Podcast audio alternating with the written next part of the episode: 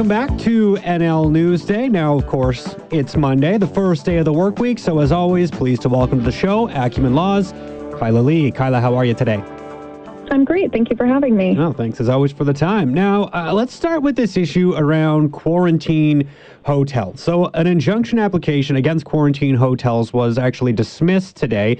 Um, it was asking the court to stop the government from requiring people who return to Canada by plane to have to quarantine at their own expense in an approved hotel while waiting for COVID 19 test results. It was alleging that the quarantine rules violate their fundamental human rights under the Charter of Rights and Freedoms. So, in a nutshell, I guess the challenge wasn't necessarily around the need to quarantine or the need for a test, but basically having to do so in an approved hotel and having to do so at their own expense. Now, I guess, Kyla, first and foremost, maybe just the overall reaction to this ruling, probably not surprised that the judge dismissed this injunction and, um, you know, is continuing to say that, you know, people returning to Canada by plane, you got to stay in one of these approved hotels.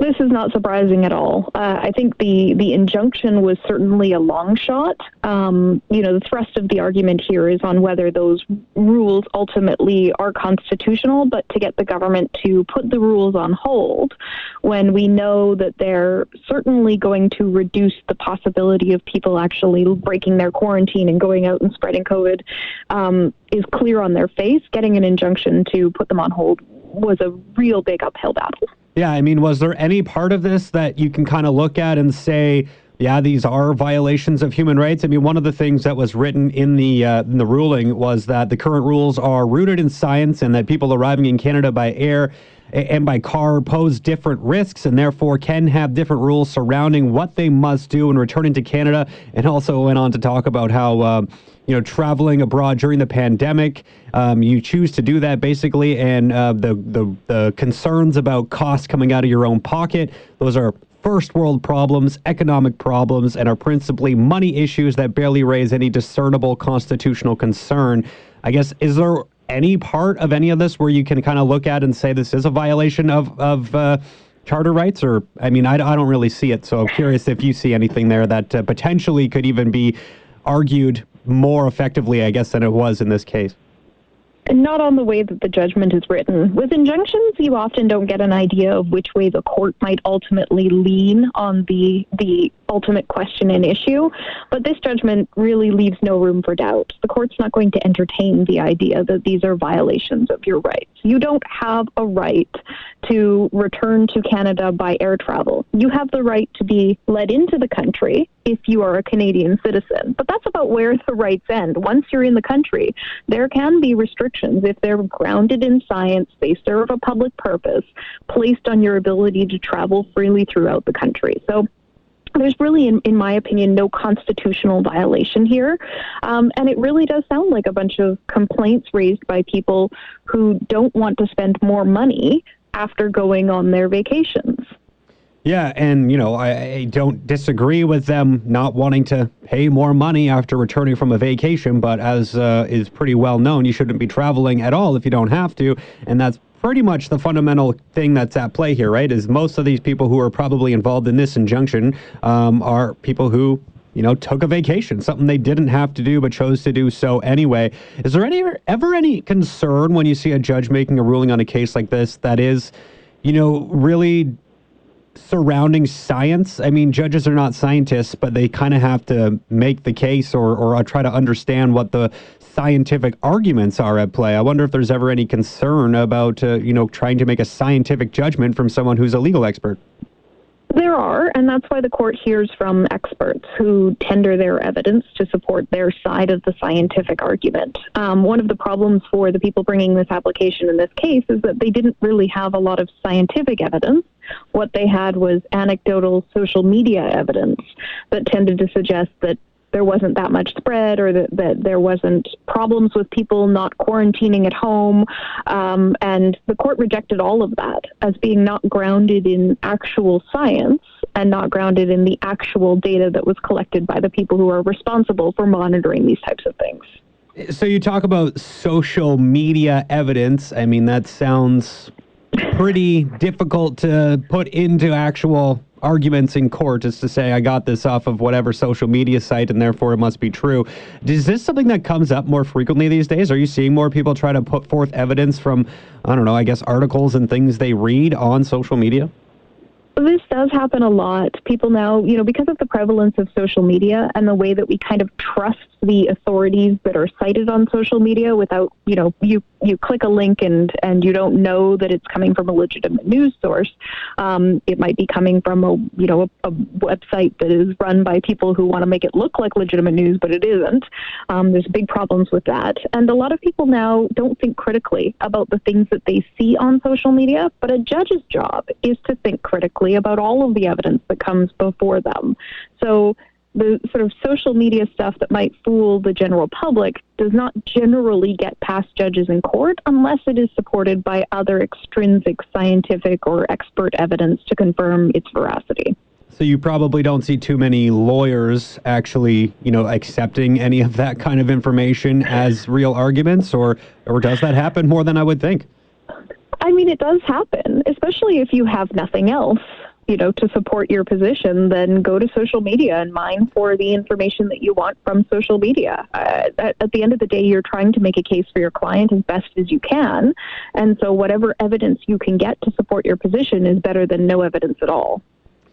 Interesting. Well, uh, appreciate that comment. And I guess, yeah, like you said, better than nothing, right? So here with Acumen Laws, Kyla Lee, uh, I did want to switch gears here a little bit. Um, uh, you know, people, if they return to Canada, you got to quarantine in one of those approved hotels while you await test results. It's pretty straightforward. So if you don't want to pay the extra, you know, two grand or whatever it costs, uh, maybe just don't leave the country in the first place. Now, uh, a different issue here a BC father who won't stop discussing opposition to his child's gender transition was taken into custody pending a court decision. Uh, Justice Michael Tammen said the father has continually breached court orders banning him from revealing the identities of his child, his former wife, and medical professionals engaged in his child's transgender treatment. And the judge said that the uh, actions of this father violate the privacy rights of his child. And the judge also said there is risk of psychological harm towards the child because of the violation. So I guess really the big issue at play is how much is a father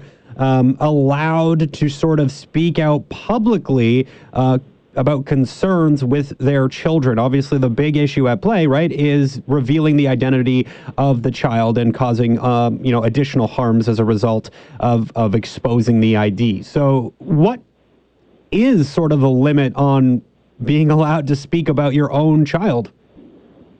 Well, I think the limit is generally drawn in these cases where speaking out about your own child has the potential to, on the evidence, cause them harm, whether it's reputa- reputational harm, whether it's emotional harm by repeatedly and willfully misgendering your child, uh, whether it's harm by exposing their identity when they're at a greater risk of violence and torment as a result of being transgendered, if there's a realistic risk that talking about your child's case is going to cause them harm, then you shouldn't be talking about your child's case. Your role as a parent is to protect your child, not to subject them to ridicule and to expose them publicly so that they can be ridiculed by thousands of people who don't agree with mm-hmm. with people being who they truly are. Right. Uh, and I guess when when in this particular case, right, this this man was put behind bars um, while while waiting for uh, a court decision here, and it was basically said that uh, by the lawyer who was representing the father in this case, saying that you know they shouldn't have to be put in jail, um, they should be able to go about being able to remove some of the alleged violations that they have posted on on social media, um, but the judge basically said they had enough time to deal with this and, you know, I guess they've continued to speak out publicly against their child's transition here. And that is the reason that it was sort of like a last ditch effort to stop this guy from speaking out was saying, "Hey, you're going to keep doing it if we let you go home." So that's why we're putting you in jail. And that's is that sort of how you read this as well? The background here is is really important to understand. I mean, as a parent, if you speak out and there's a possibility that you know your child could be harmed by that, you're not going to be put in jail right away for that. Um, you're going to be you know politely reminded to protect your child's confidentiality. Um, and if you don't listen to that, the court is going to make orders to require you to protect your child's confidentiality. And if you don't comply with those orders, the court is going to make more specific orders to particularly limit certain activities that you are engaged in.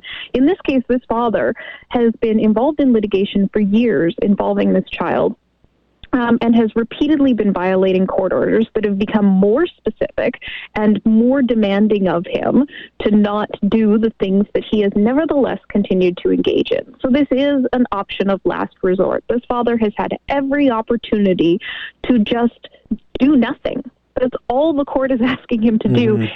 is not do anything other than continue to participate in the litigation. But he refuses and so he's going to be punished. Yeah, no, I think that makes a whole lot of sense. And, uh, you know, maybe when you're talking about issues related to your child, you should deal with your child and not try to spew uh, whatever your thoughts and beliefs are out to the public in relation to the issue. But, anyways, it's an interesting case and one that I think people can learn from here moving forward. Hopefully, we don't see too many fathers and mothers out there who are taking these kinds of actions, but uh, nonetheless, a lesson to be learned here.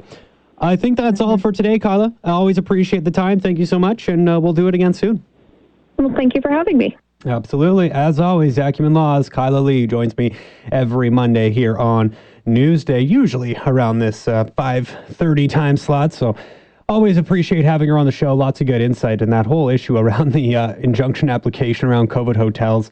I mean, I'm not surprised someone would try to challenge that issue and say, I want to stay in quarantine at home and not be stuck in an approved accommodation. I totally understand where they're coming from. And I would feel the same way if I went and traveled abroad and had to come home and then was told I had to go pay another two grand to go stay in a hotel and sit around and wait for a COVID 19 test to come back negative before they would let me go home definitely understand the issue, uh, but nonetheless didn't seem to have a whole lot of legs as uh, the judge who made the decision to dismiss that application injunction said uh, the government's rules are based in science and uh, not so with the opposition. Not a lot of science in their arguments.